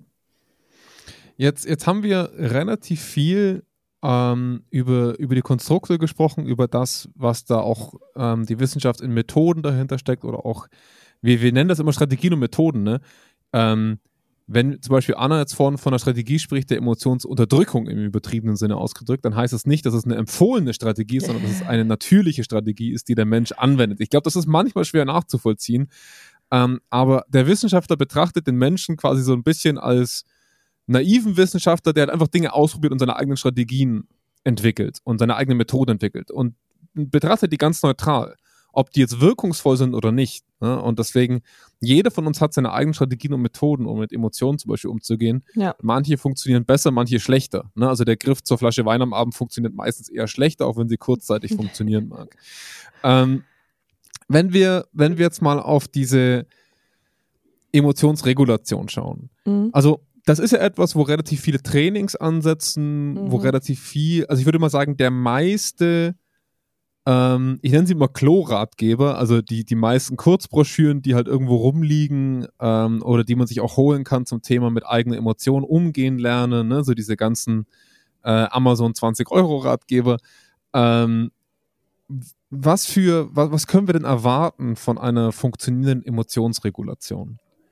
Genau, also wie ich am Anfang schon gesagt habe, das Problem war, dass es extrem gehypt wurde und als das Wundermittel äh, Mittel oder die Erkenntnis schlechthin gesehen wurde, als emotionale Intelligenz immer mehr in den Fokus gerückt ist und dann eben auch Emotionsregulation als die Facette, die ich ja auch super trainieren kann und anwenden kann. Mhm. Grundsätzlich zeigen sich positive Effekte, zum Beispiel, dass ähm, emo äh, emotionale Erschöpfung oder Depersonalisierung reduziert wird, dass Stressempfinden reduziert wird und Mhm. dass ich auch eine höhere Qual oder eine bessere Qualität in sozialen Beziehungen am Arbeitsplatz habe. Also es hat positive Effekte, gerade auch was mhm. ähm, so diese sozialen und auch Gesundheitsaspekte angeht. Ja. Es ist aber jetzt kein Allheilmittel. Aber es ist, mhm. es ist, glaube ich, ein Konzept, das einfach tagtäglich oder eine Strat oder Strategien, die wir tagtäglich anwenden. Und das Entscheidende ist, dass es halt bei Emotionsregulation, es gibt einen Part, den machen wir bewusst und es gibt einen Part, mhm. den machen wir unbewusst. Und wenn wir uns ja. nicht damit auseinandersetzen, welche Strategien wir denn automatisch typischerweise einsetzen oder die sich bei uns festgefahren haben oder so, dann mhm. können wir eben maladaptive Strategien nicht aushebeln und uns vielleicht für erfolgreiche Strategien bewusst entscheiden und diese bewusst steuern. Ich, ich übersetze es mal ganz einfach. Wenn, wenn ihr jeden Abend an die, an die Flasche Wein greift und es für euch die Emo Emotion so weit reguliert, dass ihr am Abend gut schlafen könnt, ähm, dann ist es keine bewusste Steuerung, sondern ein, eine Hoffnung auf den Output. Ne? Ich kann in Ruhe schlafen. Ähm, aber ihr befasst euch nicht mit der Emotion in dem Moment. Also ihr, ihr, ihr versucht die Emotion im Prinzip so ein bisschen in das positive Umkehrfeld, also der Ruhe, der Entspannung umzukehren. Und ähm, das kann im ersten Moment, und wir kennen diesen Ausdruck von ganz, ganz vielen Leuten, ne?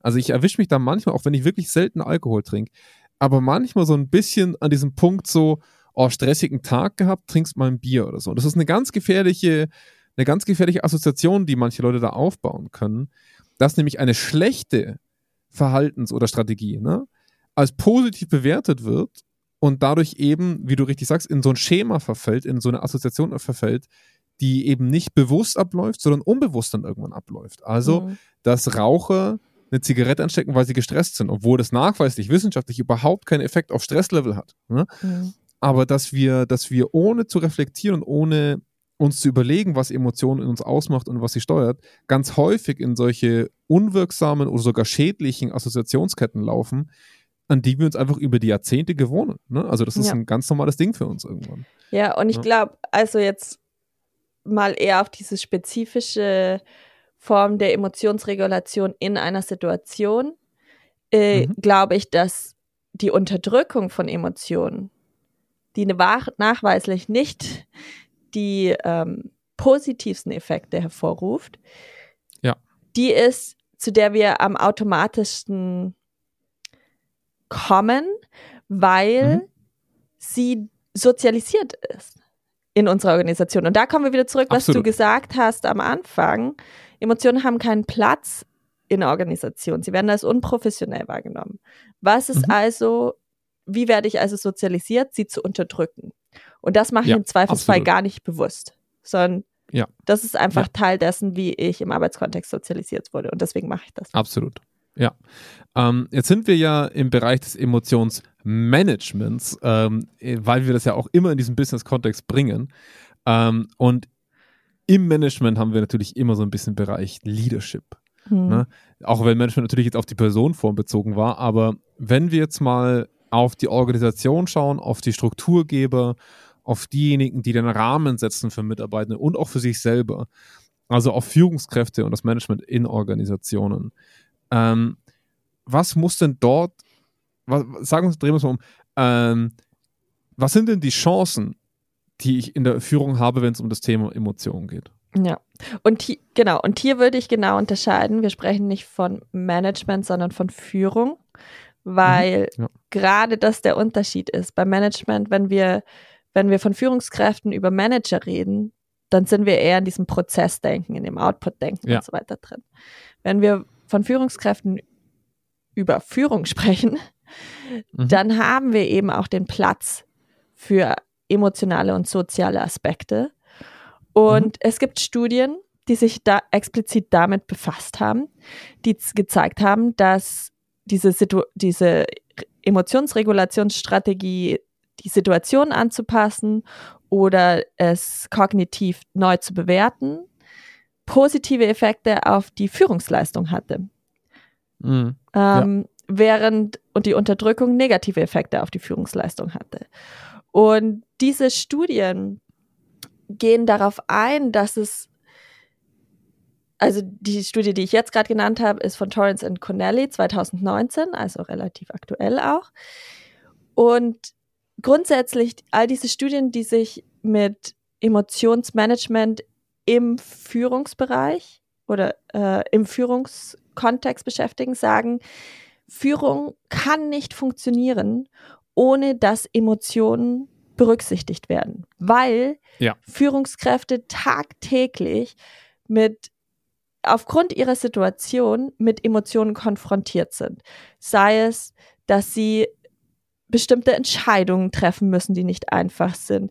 Sie sollen Konflikte lösen. Sie sollen Risiken eingehen, die andere Leute vielleicht auch vor den Kopf stoßen. Sie sollen trotzdem inspirierend motivieren. Sie sollen mhm. Feedback mhm. geben.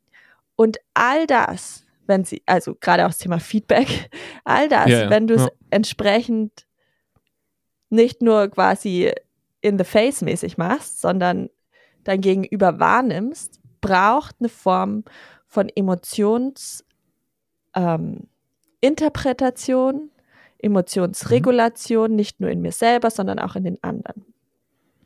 Und ein Faktor ist natürlich auch, das darf man jetzt auch nicht negieren, als Führungskraft habe ich ein Interesse, dass das Team Leistung bringt.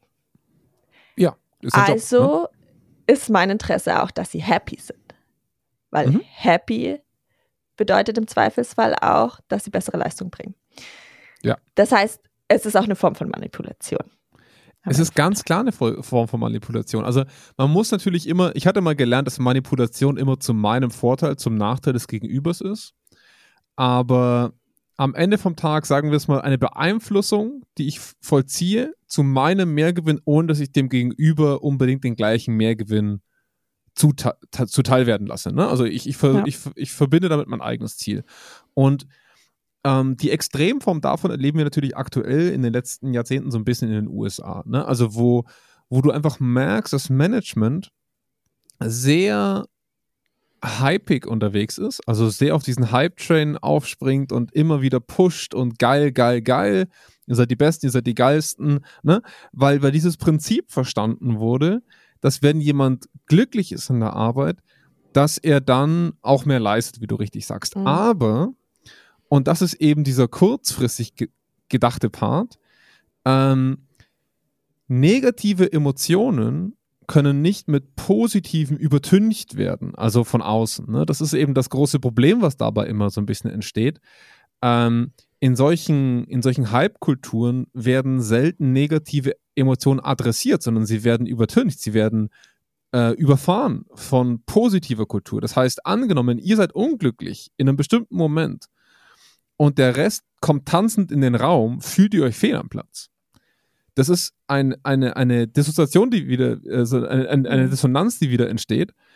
Was ist mit mir denn falsch, dass die alle jeden Tag so geil drauf sind und ich nicht? Mhm. Und da kommen wir natürlich irgendwann so an den Punkt, dass Führung extrem manipulativ sein kann. Ich habe das selber schon mal in einem Projekt sehr deutlich erlebt, dass eine Führungskraft wirklich menschenfängermäßig emotional intelligent war, wenn man dieses Konstrukt noch nennen will. Ne? Also die, die, die, diese Person konnte dich mitnehmen, konnte dich gut fühlen lassen, konnte genau das sagen, was du gebraucht hast, um glücklich aus diesem Gespräch rauszugehen. Aber es hat sich insgesamt in diesem Unternehmen nichts bewegt. Mhm. Und das hat natürlich Unglück an anderer Stelle erzeugt. Und damit bist du immer gegen so eine Happy Wall gelaufen, wenn du was verändern wolltest. Ähm, und, und da kommt natürlich Emotionsführung oder, oder Führung mit, mit dem Thema Emotion an seine Grenzen, mhm. ähm, weil diese Manipulation eindeutig ein, ein Ende finden kann. Also ich kann sie induzieren, aber sie muss mit irgendwas unterfüttert werden, damit eine Emotion ist immer etwas extrem kurzlebiges. Ähm, die, die immer wieder aufkeimen kann, die aber auch so schnell wieder weg sein kann, wie sie gekommen ist. Ne? Mhm. Und es ist etwas, um Leute anzustoßen, aber ich würde behaupten, dass Emotionen nichts sind, um Leute der, bei der Stange zu halten. Ja. Das ist, glaube ich, immer das, was wesentlich unterschätzt wird. Ne? Ja, genau. Und das ist ja, ja, auch der Unterschied zu einer Stimmung. Eine Stimmung, die ja. sehr viel stärker ja. im Hintergrund ist und ähm, anhaltender ist. Eine Emotion ist sehr viel kurzfristiger, wie du sagst. Und es ist jetzt nicht so, dass ich ähm, eine Freudenemotion für ein komplettes Projekt aufrechterhalten kann. So. Ja. Sondern Ja, da ist dann eher die. Frage, was für eine Kultur schaffe ich in meiner, in meinem Team, was, was für eine Zusammenarbeits, ähm, Ja. was für ein Zusammenarbeitsklima schaffe ich. Ja, und Weißt du, was mir gerade aufgefallen ist? Wir haben schon wieder über eine Stunde. so lustig, ich, ich- dachte, heute schaffen wir auf jeden Fall aufgefallen. 45 Minuten. Dachte ich mir auch. Aber ist ja schön. Ist okay, aber ich schön. will auf jeden Erzähl Fall weiter. noch was Erzähl einbringen. Weiter. Ja, ja. Und du darfst zwar noch ein paar Sachen einbringen.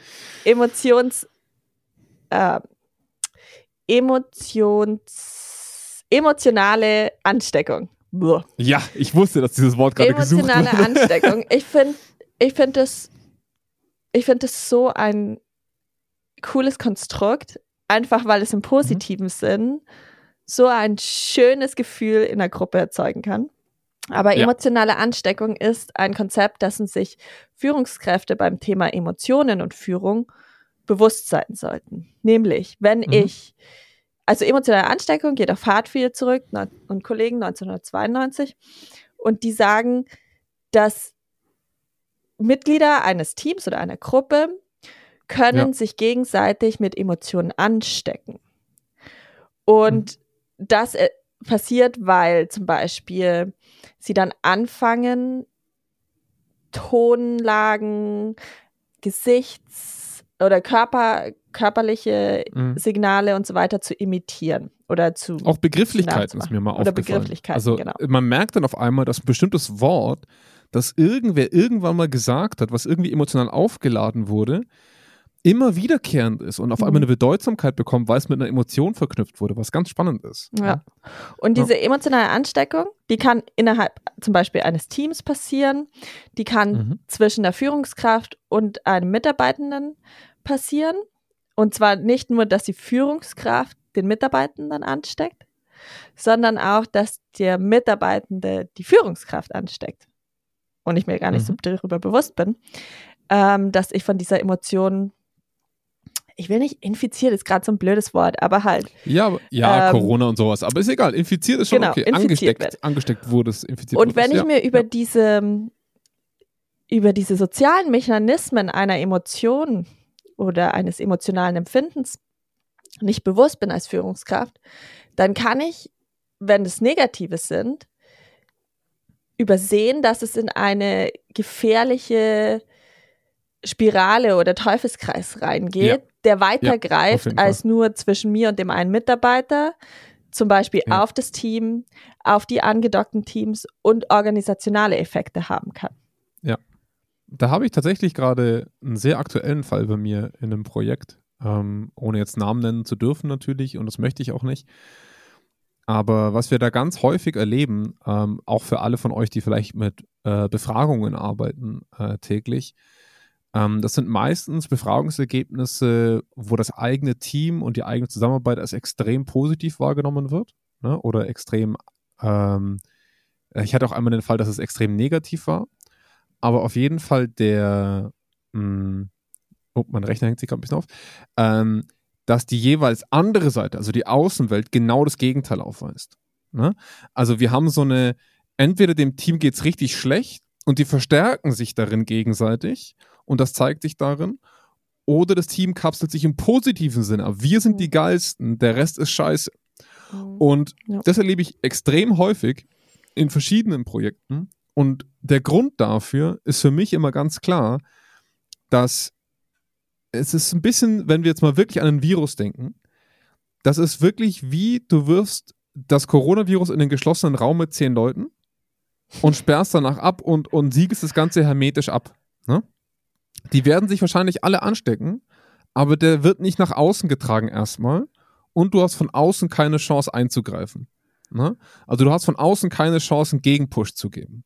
Mhm. Und das, da, da ist für mich Führung immer in einer ganz schwierigen Situation, weil du das A, wie du richtig sagst, früh erkennen musst, B, aber auch ständig diesem eigenen Drang widerstehen musst, wegzugehen. Mhm. Da sind, ne, also die sind negativ drauf, die sind ein bisschen toxisch vielleicht schon in dem Moment. Das ist eine, das ist eine natürlich menschliche Reaktion, zu sagen, ich will da weg. Das ist mir Mhm. unangenehm, die sind Mhm. unfreundlich zu mir. Das ist etwas, wo ich weg will. Und das größte Problem, was aber daraus entsteht, ist, dass es immer schlimmer wird. Mhm. Also dieser, dieser Kreislauf wird immer intensiver und kann tatsächlich zu extrem toxischen Arbeitssituationen führen, die auch teilweise gar nicht mehr aufzubrechen sind. Also da habe ich schon erlebt, dass es vor das Arbeitsgericht ging, dass es Kündigungen äh, gab, dass ganze Bereiche aufgebrochen wurden.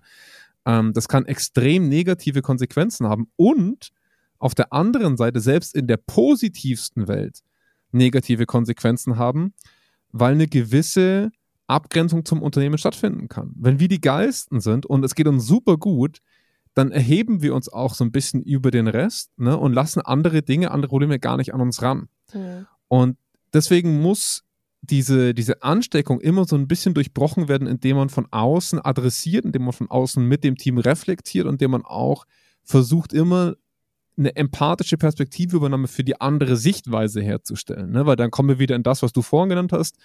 Ähm, ich kann meine Emotionen immer daran messen, wie es vielleicht jemand anderem geht oder wie ich die Situation vielleicht anders interpretieren kann. Und da müssen wir, glaube ich, als Führungskräfte lernen, dass man gerade in solchen verstärkenden Kreisläufen viel, viel intensiver ran muss, Mhm. als bei Teams, wo das gar nicht der Fall ist. Ne? Sondern viel näher hin, viel öfter darüber sprechen, viel öfter Emotionen adressieren, Mhm. viel öfter auch das Thema aufrechterhalten. Ne?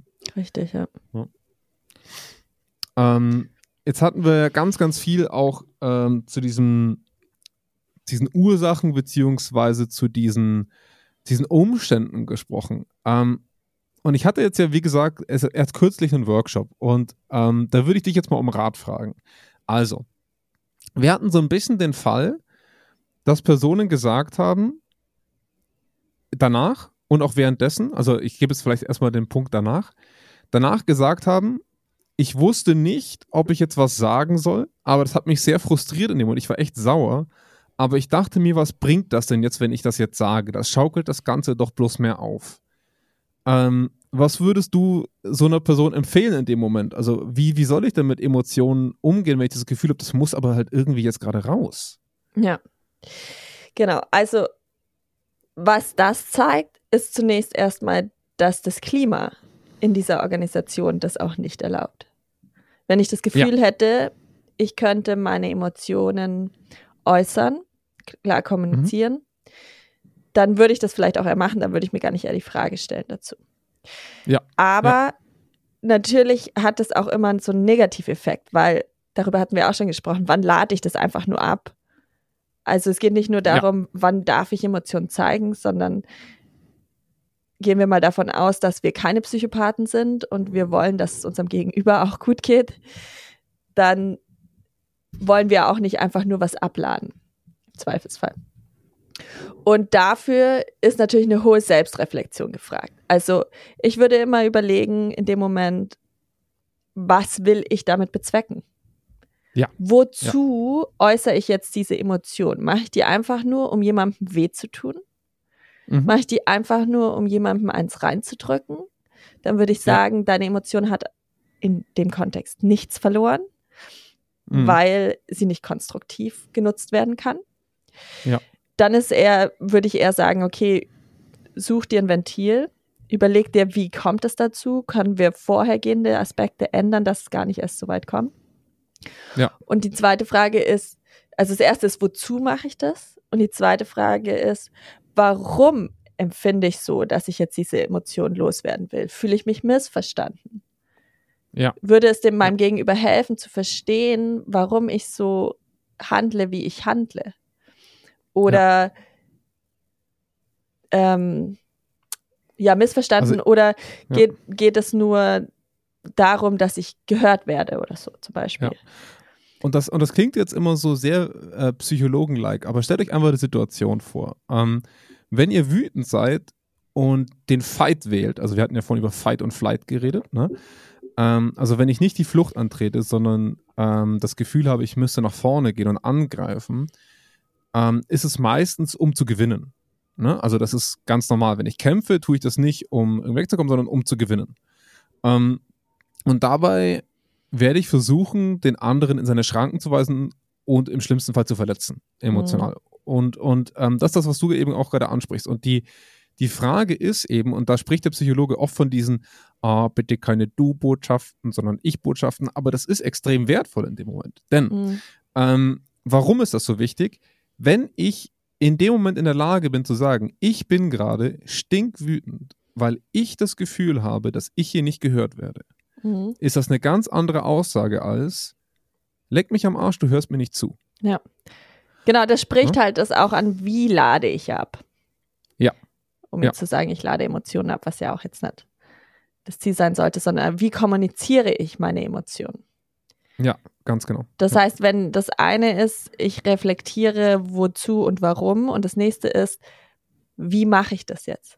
Wie ja. drücke ich das aus? Weil ich bin grundsätzlich schon jemand, der dafür ist, dass man auch authentisch bleiben sollte und auch dem anderen widerspiegeln sollte, wenn was daneben läuft oder wenn man verletzt wird. Ja. Ähm, aber die Frage ist, wie mache ich das? Mache ich das in der Situation? Und was sage ich dann? Genau.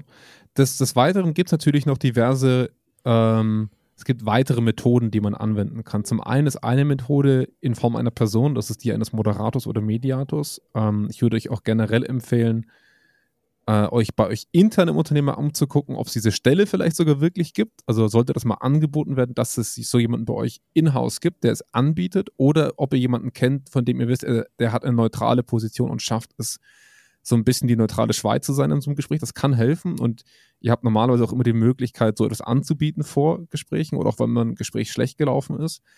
Denn ein Moderator, wenn er gut ist, ähm, der schafft es, jemanden der sehr emotional negativ reagiert, also der jetzt wirklich sagt, leck mich am Arsch, du hörst mir nicht zu, dieser Person die Möglichkeit noch einmal zu geben, zu sagen, hey, das überschreitet hier gerade Grenzen, aber ich höre, dass du wütend bist, wie kommt das zustande? Mhm. Und also der, der immer noch die Möglichkeit hat, ohne die nächste Eskalationsstufe in diesem, in diesem warmen oder diesem heißen Krieg quasi äh, zu feuern, jemanden zu sehen und zu hören emotional neutral zu reagieren und der Person eine zweite Chance zu geben, das nochmal neu zu formulieren. Und das ja. hilft extrem. Ja. Die andere Möglichkeit, die ich gerade Führungskräften immer ähm, empfehle, ist, direkt nach hoch aufgeladenen Situationen vier Augengespräch zu suchen, ähm, zu zeigen, wo so der, der Arbeitskontext verletzt wurde in dem Gespräch. Also zu sagen, hey, ähm, ich finde es sehr wichtig, dass du, dass du äußerst, äh, wie, dass du sehr wütend warst oder ich, ich sehe das, dass du sehr wütend warst in dem Moment. An folgenden Stellen möchte ich das in Zukunft nicht mehr haben. Ich möchte, dass du weiterhin klar zu erkennen gibst, wenn du wütend bist und was dich verletzt. Aber dass ihr quasi diesen sozialen Bindungsvertrag zwischen Mitarbeiter, Team, Kollege und, und dem Rahmen, das euer Unternehmen, euer Team natürlich darstellt, das ist ein nicht ausgesprochener Vertrag. Und den müsst ihr nach solchen Situationen oder auch gerne in solchen Situationen nochmal adressieren und sagen, hey, ähm, wie finden wir uns da wieder in so einem Setting zusammen? Also ich kann dich sehen, ich zeige dir aber auch meine Grenzen auf, wie weit ich so etwas mitmachen kann, leider. Ja. ja ähm, es gibt ja auch Teams, die streiten sich bis aufs Blut und funktionieren zusammen, aber das heißt halt nicht, dass es okay ist immer. Ja. Ne? Also das heißt nicht, dass es für jeden gilt. Ja. Ja, und es kann auch ein krankendes System sein. Also nur weil ein System funktioniert, heißt es nicht, dass es gesund ist. Absolut, absolut. Ja. Und genau. Und auch eine Sache ist ja auch, jetzt sagt man mal, okay, das ist ja alles schön und gut, ich kann mich selbst reflektieren, ich kann Feedback-Regeln lernen, ich kann versuchen, mhm. mein, wie ich was sage oder auch zu hinterfragen, welche Effekte ich bei anderen habe und ich kann auch versuchen, wertschätzend zu sein. Aber es gibt einfach manchmal Situationen, da bin ich stinkwütend und ich sehe nicht die Möglichkeit, das zu artikulieren, also unterdrücke ich es. Ähm, ja. Und das passiert auch einfach. Wir werden nicht alle die Selbstreflexionskönige in emotionalen Situationen werden. Ja, absolut. Aber dann ist eher die Frage, wie gehe ich im Nachgang damit um? Ja. Also, zum Beispiel, ich halte es jetzt für mich zurück, okay? Ich sehe hier nicht mhm. den Platz, wo ich es anbringen kann. Gehe ich im Nachhinein auf die entsprechende Person oder Personen zu, die relevant sind für die Situation, die die Emotionen erzeugt hat. Mhm. Und artikuliere es da nochmal. Vielleicht auch, weil ich dann ein bisschen ruhiger bin, mir meine Argumente besser dargelegt habe und auch vielleicht überlegt habe, wie kann ich es beim anderen rüberbringen, ohne dass der sich verletzt fühlt. Das heißt, natürlich werden wir jetzt nicht jede Situation immer perfekt analysieren und darauf reagieren. Das macht keiner von uns. Nee, nee. Ähm, aber dann eben die Frage, was mache ich danach? Auch wenn ich zum Beispiel mal explodiert bin in mhm. einem Meeting, ist die Frage, wie verhalte ich mich dann danach? Sage ich, okay, Leute, ich weiß, es war jetzt überhaupt nicht produktiv und ich versuche das in Zukunft anders darzustellen. Ich konnte es gerade nicht zurückhalten. Ja. Es tut mir leid, wenn ich Gefühle verletzt habe. Ähm, mir wäre es wichtig, dass wir dieses Thema aus den und den Gründen nochmal aufgreifen und etc. pp. Ja. Also genau, es ist, es geht nicht darum, dass wir jetzt emotionale Situationen immer perfekt meistern, aber es geht darum, mhm. dass wir dann vielleicht auch im Nachgang überlegen, wie gehen wir jetzt damit um, ja. was wir da gemacht haben. Und, und, ich glaube, da ist es so für, ähm, es gibt in unserer Arbeitswelt häufig Situationen, wo wir das gar nicht möchten. Also ich nenne das immer so diese, dieser Kampf mit verbrannter Erde, ne? Mhm. Ähm, wo, wo Personen einfach, wie du vorhin schon gesagt hast, abladen wollen, wo sie einfach stänkern wollen, sich danach auch noch geil fühlen, weil sie sagen, dem habe ich es jetzt mal richtig gezeigt. Ne? Und ich glaube, dass es dort auch ein gewisses Teamgefüge braucht und oder eine Führung braucht, die das mit gewissen Fühlern aufnehmen, dass diese Situation passiert. Von ja. mehreren Personen, von Einzelpersonen, um das dann eben in der Gruppe auch adressieren zu können. Also ein starkes Gefüge schafft es immer, dieses Thema der verbrannten Erde ähm, zu verhindern oder zumindest nachzusorgen, dass dort wieder was drauf wachsen kann. Ähm, aber man kommt eben immer in die Situation, wo eine einzelne Person sich gut fühlt, weil sie Emotionen verletzt hat. Ja. Ähm, das, das muss deswegen kein Psychopath sein, sondern das kann einfach jemand sein, der über, über Monate, über Jahre Frust angestaut hat. Ja. Berechtigterweise wahrscheinlich sogar noch und wirklich ganz aktiv einen Kampf und eine Zerstörung sucht. Ne, das ja. ist so eine Stufe in der Konfliktsituation, wo man, wo es einfach nur noch um gegenseitige Zerstörung geht. Ja. Und ich glaube schon, dass natürlich da eine Organisation in der Verantwortung ist, derartige Strukturen entweder aufzulösen oder eben zu intervenieren. Ja. Dass ein Team eine Führung in der Verantwortung ist, dort zu intervenieren und nicht einfach froh ist, dass das Gespräch vorbei ist. Ne? Ähm, und zum anderen aber auch, ähm, wenn ihr selber in so einer Situation wart, wo ihr mit negativen Emotionen rausgegangen seid, es gibt so eine lustige menschliche Tendenz, die man durchbrechen lernen kann. Und das habe ich mir von Leuten abgeguckt, die sehr viel emotional, äh, die, die sehr viel intelligenter sind. Ich sage jetzt nicht emotional intelligenter, sondern die sehr viel intelligenter sind, mit ihren Emotionen umzugehen. Ähm, es gibt so eine menschliche Tendenz, dass man sich immer was Schlechtes tut, wenn es einem schlecht geht. Mhm. Also man frisst irgendwas Ungesundes, man, man, man raucht oder man trinkt oder, ne, das ist so, das ist so ganz seltsam. So dieser Klassiker, man isst eine Schokolade, weil es einem schlecht geht. Faktisch tut man sich damit gerade was Schlechtes an, weil es einem schlecht geht. Und ähm, wenn man, wenn man allerdings etwas findet, was man sich auch selber anerziehen kann, das einem selber gut tut, weil es etwas Gesundes ist, weil es etwas Schönes ist, weil es etwas ist, das einen effektiv nachhaltig glücklich macht, zum Beispiel zehn Minuten in die frische Luft gehen, mhm. sich bewegen, das tut dir körperlich gut, das ist, das hilft den, den Endorphinen runterzukochen, den Stresshormonen und so weiter und so fort, ein Bad nehmen, äh, irgendwas tun, in die Werkbank gehen, mit der Kettensäge irgendwas zerteilen, was weiß ich. Aber ähm, etwas zu tun, das einen im positiven Sinne verstärkt und diese Emotion auch in irgendeiner Form einen Raum gibt. Eine Bewegung mhm. baut Stress ab, Emotion baut Emotion ab und das tut einfach extrem gut, in so einer Situation damit umzugehen. Mhm. Und ich glaube, dass man für sich selber, wenn man eine Situation hat, die man emotional nicht auflösen kann, weil man das Gespräch nicht suchen kann, weil die mhm. Person sich nicht mehr anrufen lässt, weil sie einem aus dem Weg geht, ähm, man für sich selber eine Strategie braucht, um dieses Gefühl nicht krankhaft werden zu lassen. Weil mhm. es gibt nur so viel Schokolade, die man am Tag essen kann.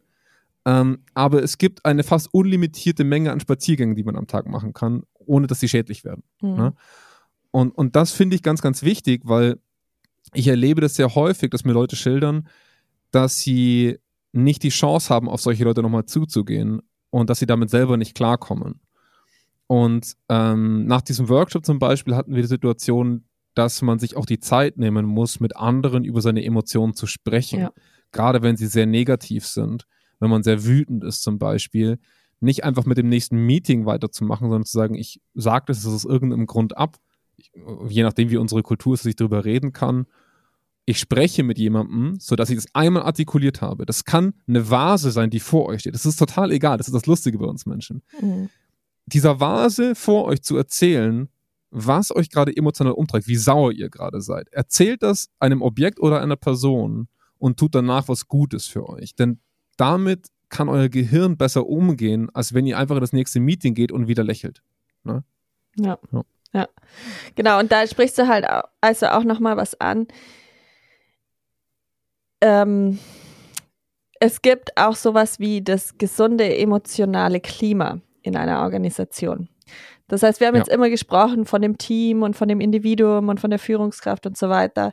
Aber wenn es keinen Raum gibt, keine Akzeptanz, Emotionen zu priorisieren in einer Organisation, ja. ist es sehr schwer, das in der kleinen Einheit umzusetzen.